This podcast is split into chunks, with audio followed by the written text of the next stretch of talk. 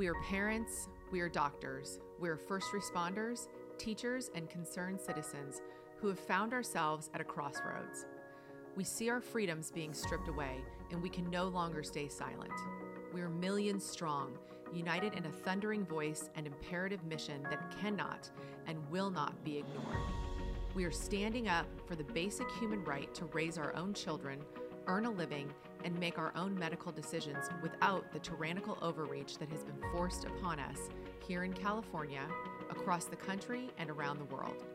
We are here to amplify the voices, moving the needle, bringing forth truth, and provide education and resources with tangible tools and expert insights. We are the Unity Project, and this is our podcast. What's up, everyone? I'm Laura Sextro, CEO of the Unity Project and your podcast host. On today's episode, I have a heartbreaking conversation with Bri Dressen, a previously healthy preschool teacher and mother of two young children, who was injured after participating in AstraZeneca's COVID vaccine clinical trial in November 2020.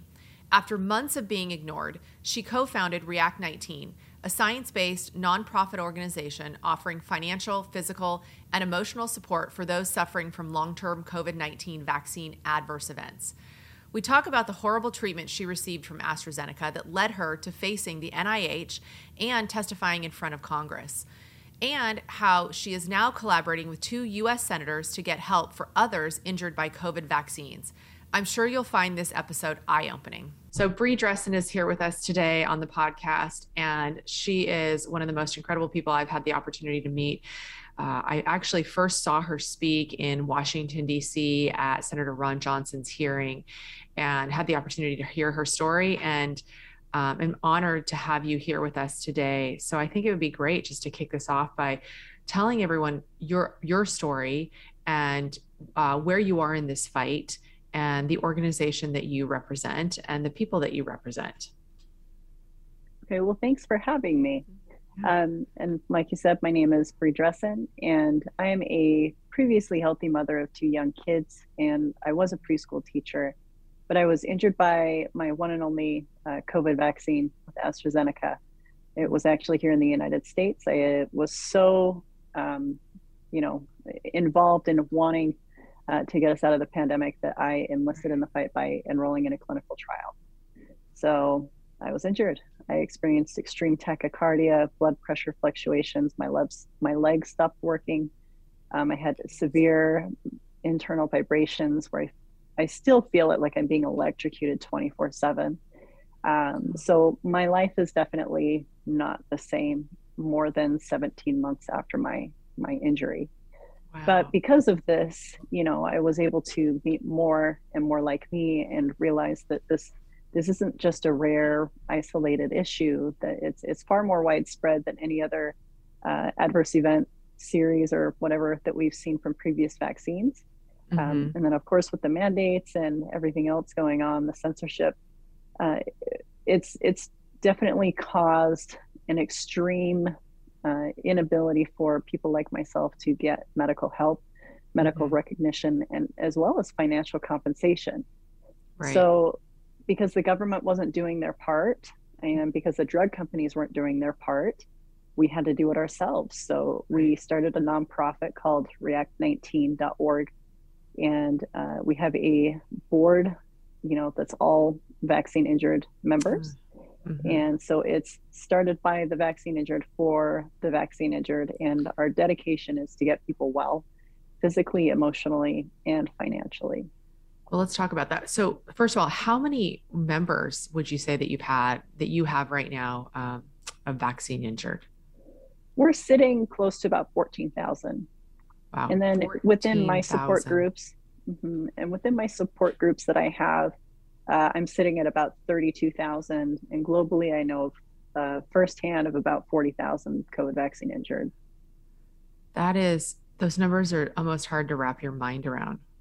40,000 vaccine injured. And these are just people that have reached out and, and are connected with an organization in, in an attempt to get support and knowledge, right? I'm sure that there are so many more that are out there suffering in silence uh, still not understanding um, how and, and why they're feeling the way that they're feeling and going through uh, the reactions that they're, they're experiencing right um, yep. how how did you when you first started having these these reactions i know you were part of a trial have you gotten acknowledgement from the medical community that your um, injuries are due to the vaccine so my journey with getting acknowledgement for my vaccine injury has been long and arduous just like many others so mm-hmm. uh, my story is actually not unique that's the sad thing about this um, my first diagnosis I got when I was admitted to the hospital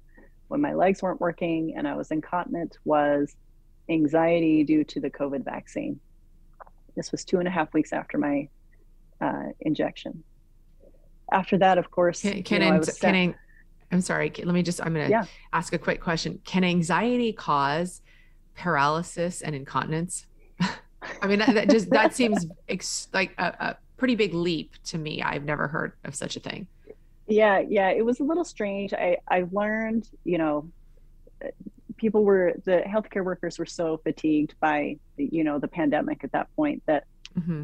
uh, someone crying about their legs not working in the ER, you know, is probably not a very good thing, to, you know, for them to judge me by for one. But right. I also thought it was very odd that they sent me home with in home intensive physical and occupational therapy because my legs weren't working and I had all kinds of other problems going on in my brain and my hands weren't working right.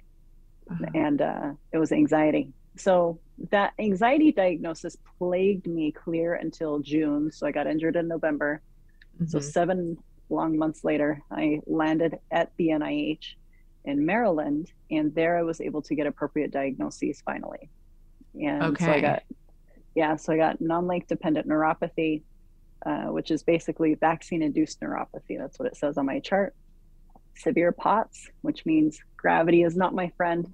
If I'm horizontal, my body does okay, but as soon as I'm vertical, then the blood drains out of my brain, and my body just has a hard time getting the blood pumped back up to my brain to function. Is there short-term what's your, loss and what's your uh, long-term prognosis for things like um, what you've been diagnosed with? Well, according to the report that the NIH just released last week, I'm cured. I'm in that study, oh, and they have me down as cured. Yeah.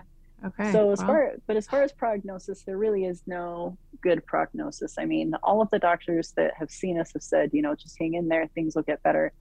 Mm-hmm. But the mm-hmm. reality is, we've all been sitting with this for well over a year now, and we don't know if it's going to get better. And we're the ones that are trying to figure it out. So, mm-hmm.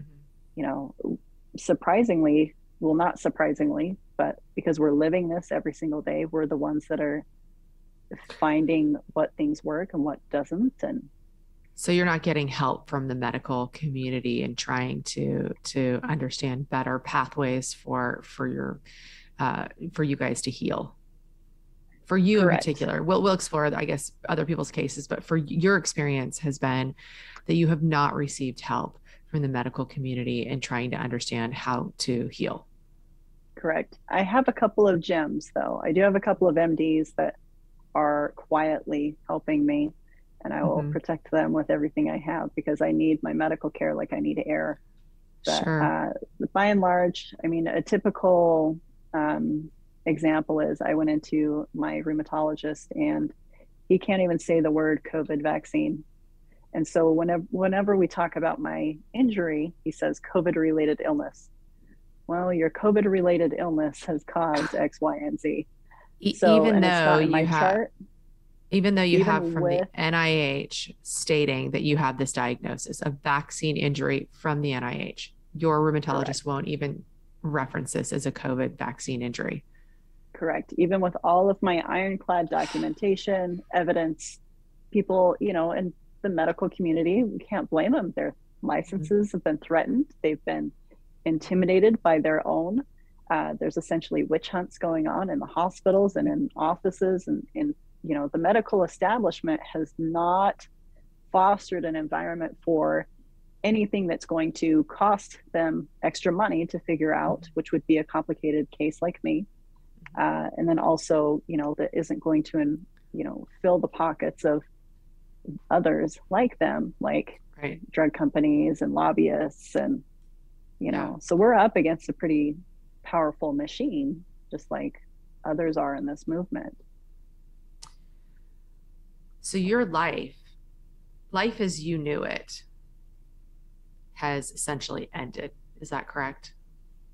Absolutely. My life before was what i i still dream of going back to my life how it was. I still have this dream that life will go back to normal but the reality is i was walking 18,000 steps a day when I was teaching, and I can barely walk a thousand on a good day now. Uh, there's no way I'm going to be able to go back to helping those kids, which is what I loved. Uh, there's no way I'm going to be able to go back to being the parent that I was uh, to my kids. I can't take them to or from soccer practice. I can't, you know, all those things. I can't even make them three meals a day right now.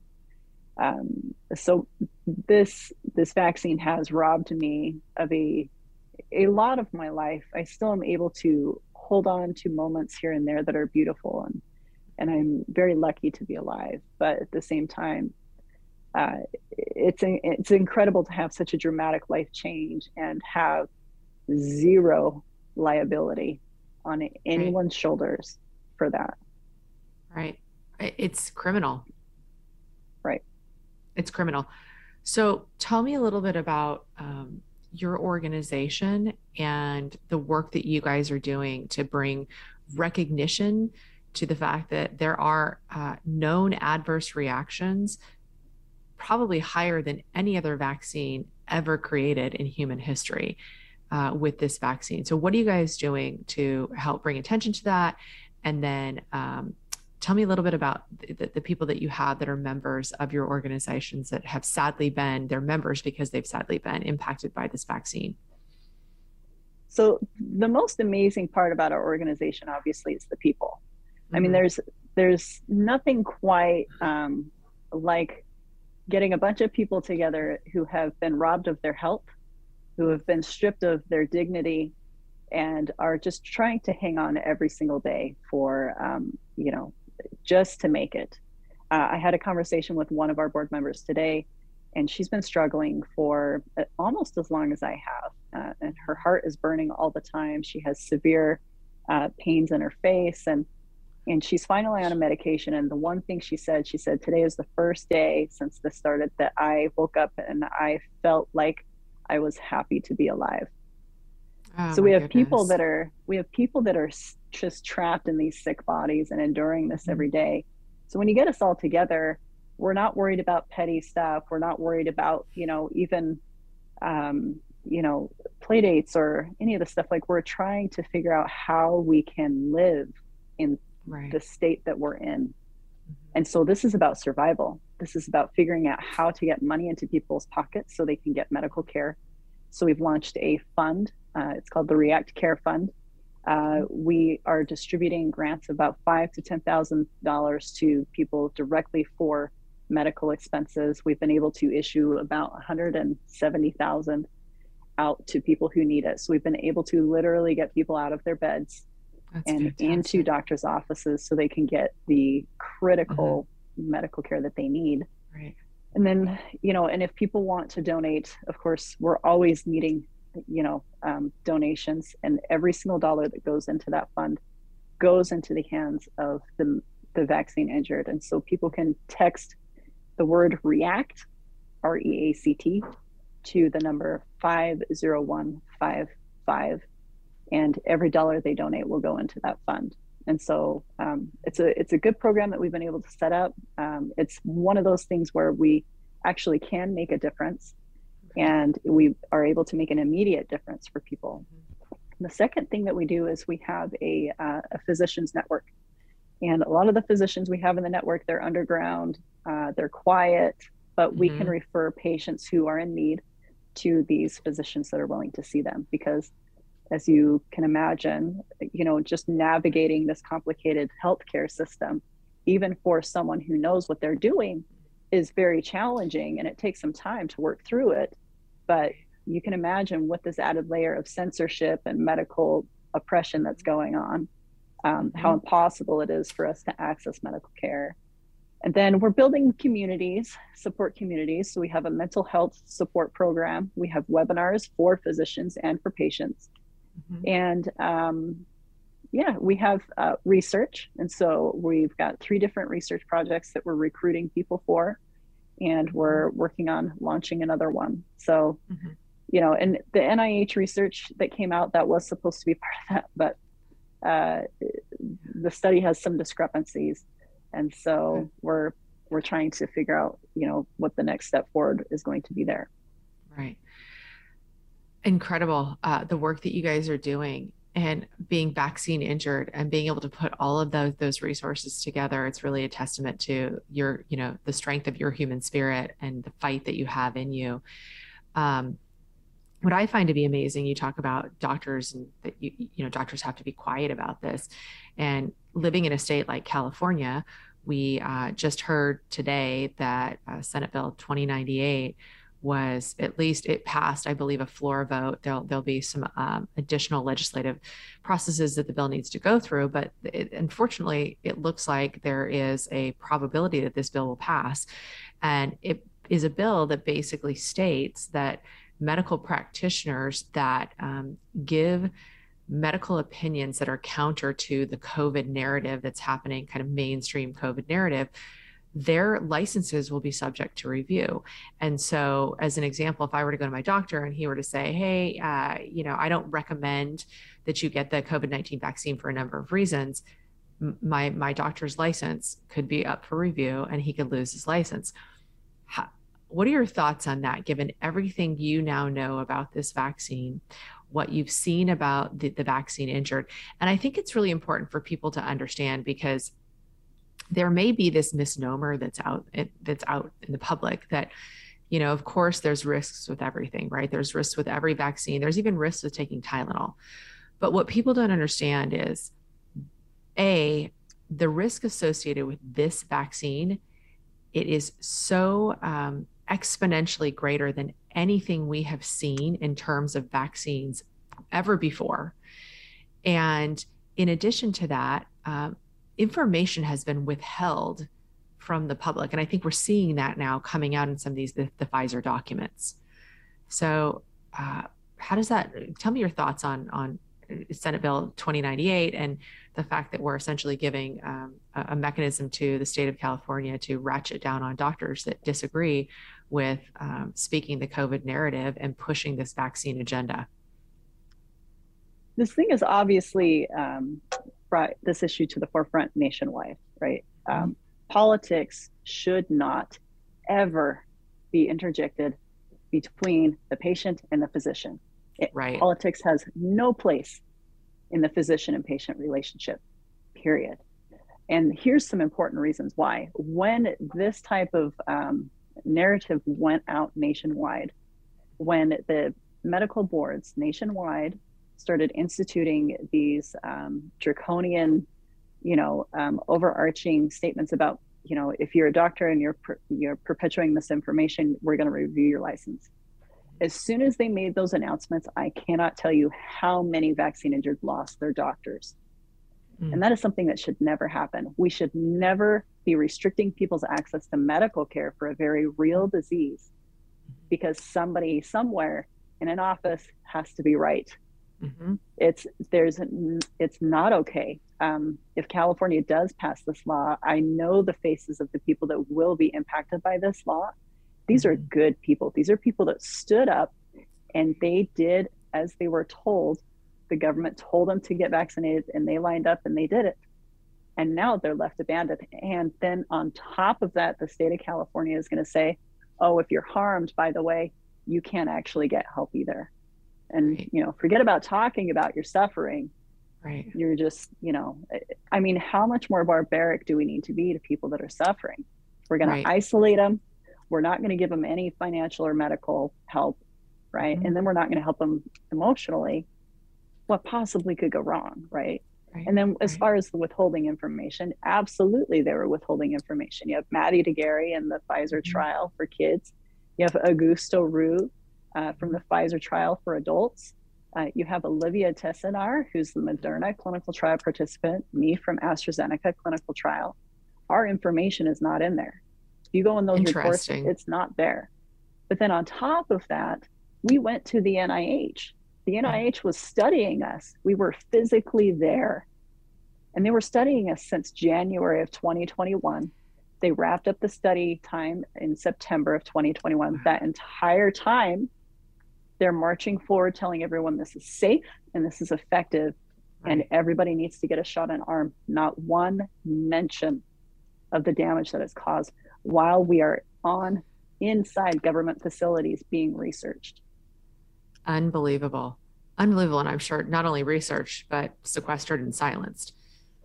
Yes. Right. Yes. We were told not to talk about it, which we complied for a long time because we mm-hmm. thought they were going to release the data they were collecting on us and then we would be able to get help. Right. So it's kind of like a hostage situation. Sure. So to this day, has have uh, in any of the the documents have have any one of you been mentioned to this day? Uh, as of my knowledge, no, none of those documents have been fixed. Uh, I myself appealed to the New England Journal of Medicine for the discrepancies that I found in the AstraZeneca clinical trial report. Right. Eric Rubin, who sits on the FDA advisory committee for the COVID vaccines, mm-hmm. uh, is also the editor in chief at New England Journal of Medicine, and he let me know that uh, he wasn't going to assist in, uh, you know, finding resolution for for the discrepancies that I found, because frankly, I am just one in a study with tens of thousands, and he suspected it would have little to no effect. There's so much wrong. There's so many levels and layers of, of wrong with that. But I guess my question would be when he references tens of thousands, um, is he referencing tens of thousands in a clinical study? Because as I understand it, they actually had far fewer people than they uh, the, the public was led to believe were involved in these studies. Right. But on the other hand, if you even have one in a study with 20,000 people, right. If you have one person with a life altering injury to a medication, one out of mm-hmm. 20,000, you need to let everybody know because once you multiply that amongst you know sure. an entire population that's a lot of people and by mm-hmm. our estimations uh, by many experts estimations it's it appears that you know we're looking at a severe life altering adverse event happening above one to one and a half percent so just in the united states you're looking at millions right sure. and that means in california mm-hmm. you're you're looking at a high number and so that's a mm-hmm. lot of people moving through the medical system all at one time. Mm-hmm. Uh, but we're getting bogged down in the medical system because we're not allowed to talk about it because the doctors right. are afraid to talk about it. So how does someone, if if you're if the medical the medical community won't even acknowledge, how does someone get help or treatment um, if they're vaccine injured? Is it through groups like yours where you guys can find kind of these covert um, doctors that are willing to step in and treat treat you? Yeah, it, it's kind of a strange um, underground. We're all moving in the shadows. Um, it's it, it's not okay. it's mm-hmm. heartbreaking. The sad reality is is that the people that can't find us, they don't get help. We've had multiple people that have ended their lives. We found about them afterwards. Um, because they didn't know that others like them existed because so there is not in the media you know this can't be we can't share this on social media either. So people feel like they're the only ones like this and they're trapped in their beds. They can't go out and talk to their friends about what's happening. So you know we're putting people in really dire situations. I mean if you're if you're marching people down this path these people need to have full and informed consent. And right now, full and informed consent means that if you're injured by a COVID vaccine, you are on your own, period. Wow. Until they rectify that situation, there should be no more conversation about how many more boosters people should get. Right. I, I couldn't, couldn't agree more. At the very least. So, yeah, I, I couldn't agree more.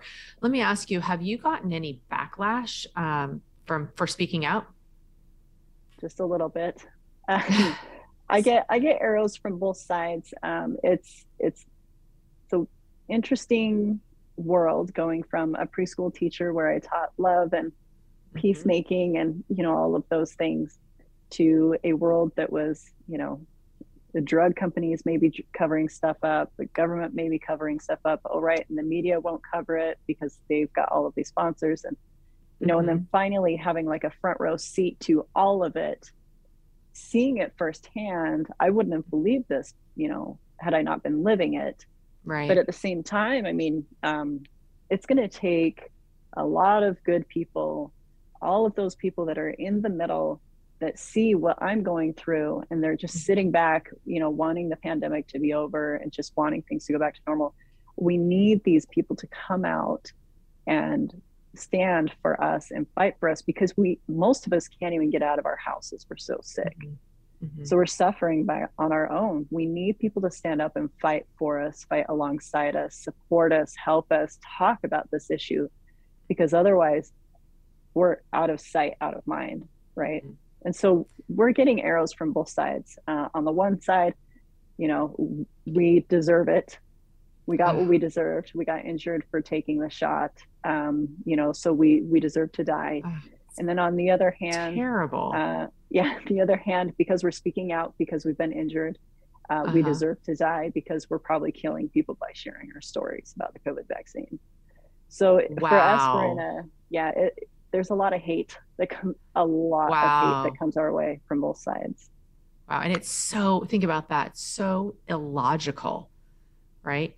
It is so illogical what you just said. As someone because you're speaking out um, about your vaccine injury and what people need to really understand is you're the people that are that are injured and you're living with those injuries and you're eh, day in and day out trying to find uh, pathways for um, appropriate medical care and, and a community that will even help, a medical community that will even help um, treat you, right? But what about the thousands of people that have died as a result of these vaccines? They no longer have a voice. And so think about the um, absolute, like, illogic, asinine thought that because you're speaking out, uh, that that you are going to kill more people right? I can't right. even wrap my mind around that because the reality is the fact that you're speaking out is calling awareness in an attempt to actually save people, right?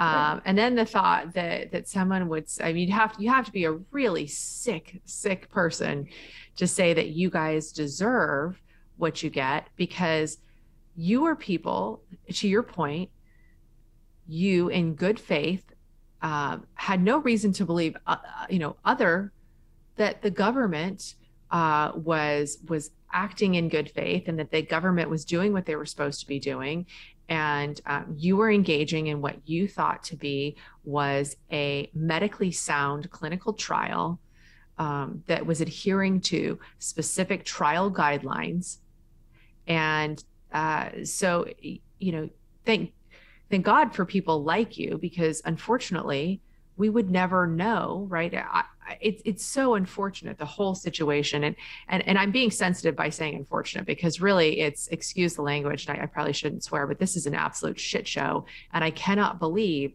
that the government um, is allowed to perpetrate this crime on the human population, and they're not being held responsible. And not only are they not being held responsible for this, but they're not even being um, held to uh, to task to treat you to give you guys resources to acknowledge what you're going through. Um, I think it's amazing that you did, in fact, get acknowledgement through the NIH, and that, in fact, you do have that in your medical chart. Uh, but I know that there are thousands um, like you that don't have that acknowledgement. Uh, was there anyone aside from you that was able to get that acknowledgement from the NIH? Yes. So there was many actually. Uh, there were 23 people in that study. We uh, confirmed have knowledge of who 12 of them are, all the way mm-hmm. down to what their case number is. In okay. addition to that, there were hundreds of people that we referred to the NIH because as soon as we found out there was somebody in this country that knew that we that this was happening to us i mean they were flooded right mm-hmm. and there's hundreds of people out there that have emails that say yes the covid vaccine can do this and you know have your doctor try xyz mm-hmm. i mean there's a there's a slew of people with uh, dialogue with the government agencies on this Um, and it's unfortunate because these emails have gone to all of the major news outlets. Um, it, it's not like we haven't tried to get word out. Uh, the information has absolutely been actively suppressed. I'm thrilled to have you on this podcast, but I'm as, as we're sitting here, I'm thinking uh, you should be on every mainstream media channel.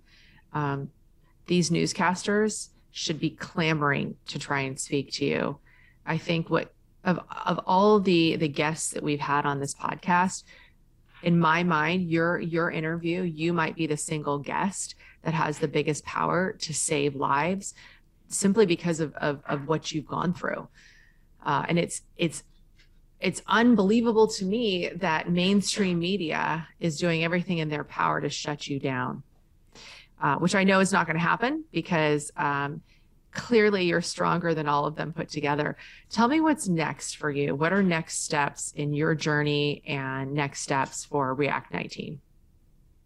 So next steps for React 19 is to grow these networks, grow the physician network, uh, you know, actually get some appropriate funds uh, mm-hmm. into the Care Fund program. But then we're also starting to push on uh, the government. We're applying a pressure in Congress and with the Senate to fix the funding programs that are supposed to be allocated for the vaccine injured. But that's mm-hmm. going to take years, you know, to move through that slow moving process. Mm-hmm. And these people, they need help now. Uh, they need emotional help now. Uh, we're going to continue to push forward with advocacy programs, um, publicity, uh, and and really the whole goal of all of this for me is to get people well. Uh, there's a lot of people out there suffering. There's a ton of kids now um, that are suffering and going through this nightmare as an adult. I would never, ever wish this on a child.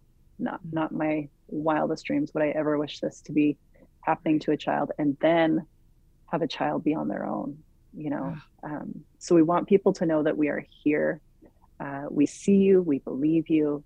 Uh, this is not in your head. And there are resources out there, and, and we're going to continue to fight. Um, we're going to fight and, until uh, we get these people better. What would you say to um, someone that's totally healthy, that's considering um, vaccinating their their child? Here, in, uh, I'm sure you're aware, but it's probably worth repeating. Here in California, we have a ton of bills that are uh, aim, aimed and directed at ensuring that we mass vaccinate the pediatric population. Bills like 871, which is it's been it's been put on hold, but um, doesn't mean that it can't be resurrected. Um, and 871 says that anyone um, planning to attend school, whether public or private, would need to be vaccinated for the COVID 19 uh, virus. So, what would you say to a parent that's considering vaccinating their child? I think this is something that every parent, number one, every single parent in the United States should have the absolute right to choose what does and does not happen to their child, right? Number two, informed consent is not happening in this country. Until that is happening, I would not, you know, I would not recommend anyone doing that. Um, my own kids, and this is the interesting thing because in our groups, we have people where a parent has been injured. Mm-hmm. And because of the aggressive campaign to continue to get shots in arms, mm-hmm. they went and got their kids vaccinated and now their kids are injured. Oh my um, goodness. Um, yeah, so you can imagine having multiple people in a home with a severe illness. I mean, the whole ship goes down, right? Wow. Um, so, had this not happened to me, I do question. I still would have been blind to it. I would have marched my kids up and I would have, you know, got them shots. And this very well could have happened to my kids because they have my DNA. Uh, and I never would have been able to forgive myself. So, um, I know COVID is a real thing. I know it's a scary thing, but let's be honest. I mean, even if the vaccines were not causing the damage that they are, mm-hmm. even if you remove that and you look at just the efficacy, these things right. are not what they're meant to be. Like, this is not something that should be compulsory. You've got something that was based on a technology and a variant that is completely gone. Alpha variant is gone. It's the most neuroinvasive variant of the disease and now we're working with um, Omicron AB, right? And so we're mm-hmm. several variants into this thing, and we're still going to be vaccinating for a variant that is completely gone. Uh, so we're injecting something into people that it, it's completely pointless. So we're upsetting the immune system. We're doing all kinds of things to the body that is unnecessary. Right. So they need a new technology. Bill Gates himself has said that we need a new way to do the vaccines. So he himself understands that the current COVID vaccines are not holding up to the standard of what people should expect from something that they're going to inject right. into their bodies. Yeah. Um, so as far as I, you know, I, and at the end of the day, the reality is, you know, informed consent is you're on your own. So if your kid is injured, you know, your pediatrician is going to have no idea what to do with your kid. Right. So, and that, yeah, that's actually a really a, an interesting perspective. So even if you, so if you become injured from one of these vaccines, to your point, you are on your own. You're not, right. it's going to be extremely difficult to get a diagnosis and then to get a pathway of medical intervention to help support you, uh, which is very, very terrifying. Um, I and then just I to watch to, your child suffer like that. I mean, uh, it's a mother, it's a, it's a parent's night, worst nightmare.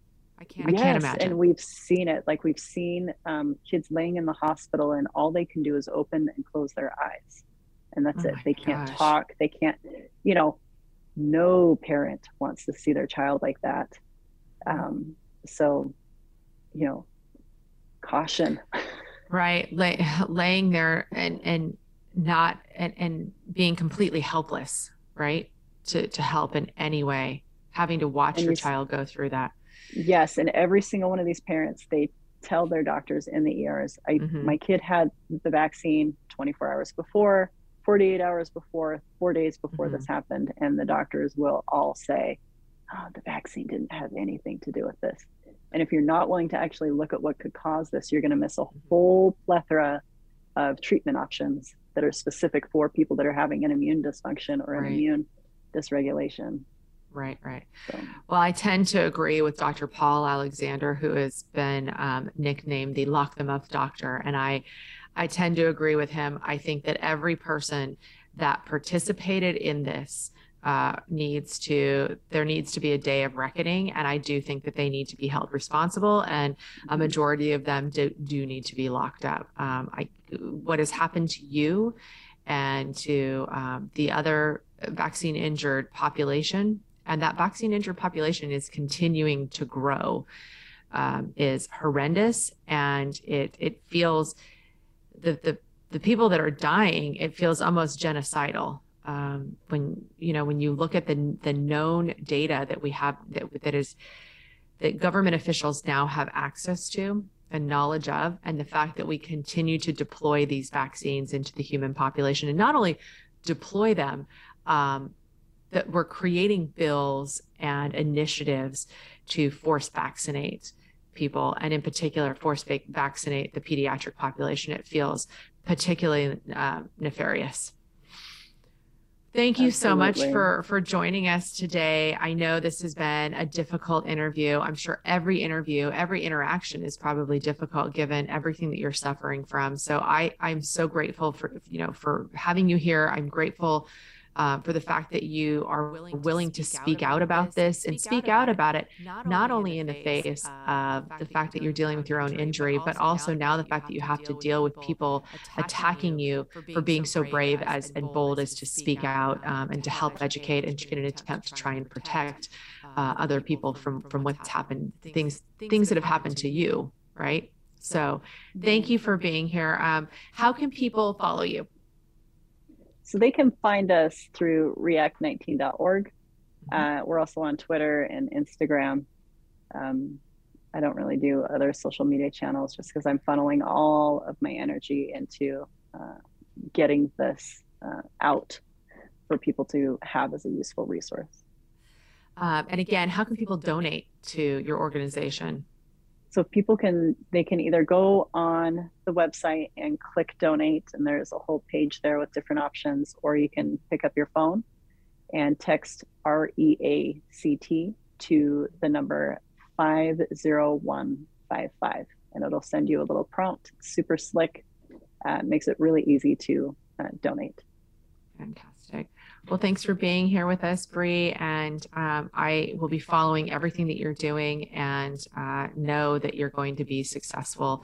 You'll be a big part of us stopping what's happening in this country with regard to these vaccines. Well, thanks for having me.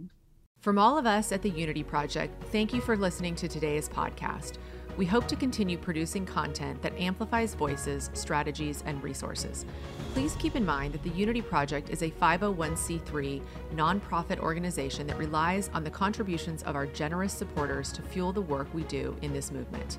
If you value our efforts, please consider making a tax deductible contribution today by visiting our website at www.unityproject.com and clicking the donate button. We very much appreciate your continued support and confidence, without which our work wouldn't be possible.